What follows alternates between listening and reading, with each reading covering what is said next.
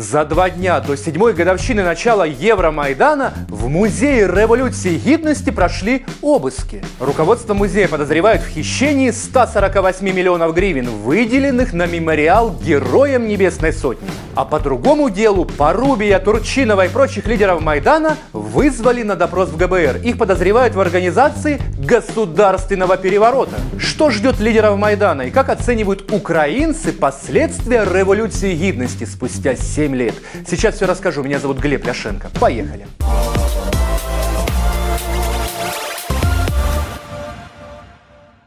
Вчера утром директор Музея революции гидности Игорь Пошивайло у себя в Фейсбуке разразился истерикой. В 7 утра ворвались в дом с обыском следователи полиции и СБУ, заблокировали работу двух помещений Национального музея революции достоинства, изъяты носители информации и документация по финансово-хозяйственной деятельности, заявил напуганный директор.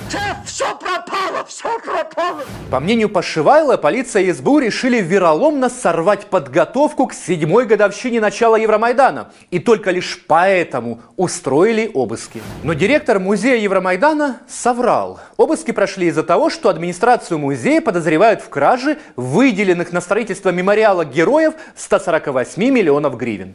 Підрядник мав провести роботи в період з, з грудня, з січня 2019 року по серпень 2019 року. Ухвалою апеляційного суду арешт накладено на земельні ділянки в червні того ж року. Тобто, все одно було майже 6 місяців на те, щоб проводити якісь роботи. Как же так, господа патриоты? Или, может, это коварный Путин заставил вас расхищать майданные деньги? Слухайте, ми маємо розуміти логіку Путіна. Путин неодноразово це стверджував. Сьогодні він намагається це підтвердити.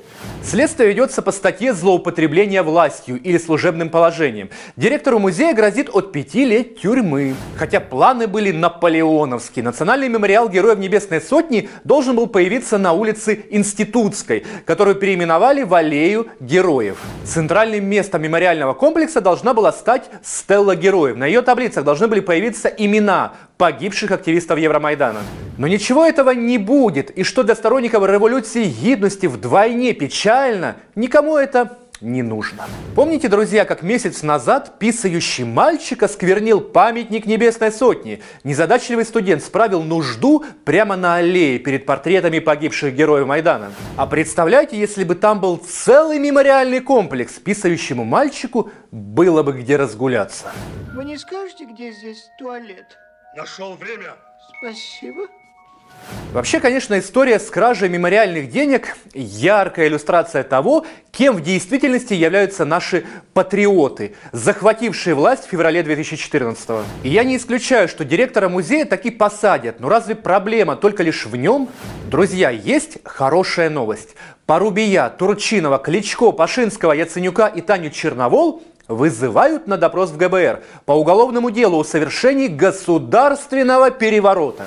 Дело открыто по заявлению оппозиционного депутата Рената Кузьмина, а фабулой послужили откровения Давида Жвании, который обнажил неприглядную сторону Евромайдана. Жвания признался, что простых людей на Майдане использовали политические преступники, мечтавшие свергнуть Януковича и захватить власть в Украине для личного обогащения. Я также входил в эту группу которая захватила власть в 2014 году на волне народных протестов. Мы финансировали Майдан, мы подогревали протестные настроения в СМИ, мы срывали мирные инициативы власти, вели сепаратные переговоры с депутатами партии регионов, вели переговоры с иностранными посольствами. А после свержения Януковича и захвата власти, группа, в которую входил Жвания, занималась политической коррупцией, дабы обеспечить президентство своему преступному боссу. Непосредственно я и министр иностранных дел Климкин участвовали в передаче 5 миллионов евро через посольство Украины в Германии для одного очень высокопоставленного в то время еврочиновника с целью обеспечения поддержки Порошенко в качестве кандидата на пост президента Украины со стороны Европейского Союза. В сентябре нынешнего года суд обязал ГБР открыть уголовное дело о совершении государственного переворота лидерами Евромайдана. И вот теперь, похоже, лед тронулся. Порубий, Турчинов, Кличко, Пашинский, Яценюк и Черновол как минимум будут плохо спать, а как максимум окажутся на скамье подсудимых. Правда, хочется напомнить нашим правоохранительным органам еще об одном славном герое Майдана, экс-директоре Украинского института национальной памяти Владимире Ветровиче. Забывать об этом великом патриоте нельзя ни в коем случае, ведь он, подобно директору музея Евромайдана, украл полмиллиона, которые выделялись на организацию банкетов в память о Голодоморе. А сегодня этот дятел-патриот ругает полицию за обыски в музее Евромайдана. Ганьба, зрада, реванш Путіна. показує на політичний характер того, що зараз здійснюється. Е, На жаль, це е, містить чіткі ознаки по суті реваншу антимайдану. Те, що відбулося сьогодні в дещо ширшому контексті, контексті, треба згадувати е, ініціативу е, пані Венедіктової, яка е, хоче відмінити закон про незасудження е, учасників майдану. Треба згадати е, про зняття арешту з Віктора Януковича, про звільнення беркутівців, які винні в вбивствах е, учасників майдану. Свое веское слово сказал и Сивачевый Гетьман, гневно осудивший обыски в Музее революции достоинства. Що вони там шукають? Бо вони бояться. Бояться ідей, які надихнули український народ під час Революції Гідності. Вони бояться за себе і тому сховалися в Феофані. Причем, знаете, друзья, что самое удивительное? Вся эта майданная свора, все эти Ветровичи и Порошенко абсолютно искренне убеждены, что патриоты имеют пожизненную индульгенцию от обысков и уголовных дел. Украли 150 миллионов. Ну, ничего страшного. Это же патриоты украли. Это ведь не одиозные бывшие регионалы. Патриотам можно. Они стараются, родину защищают. Не цепляйтесь к ним, иначе Путин точно нападет. Насправді, коли Путін погрожує прямою агресією, він має на увазі перехід українського кордону тими підрозділами російських військ, які зараз, зараз концентровані біля кордону. А вообще Евромайдан – отличная прививка от дурости.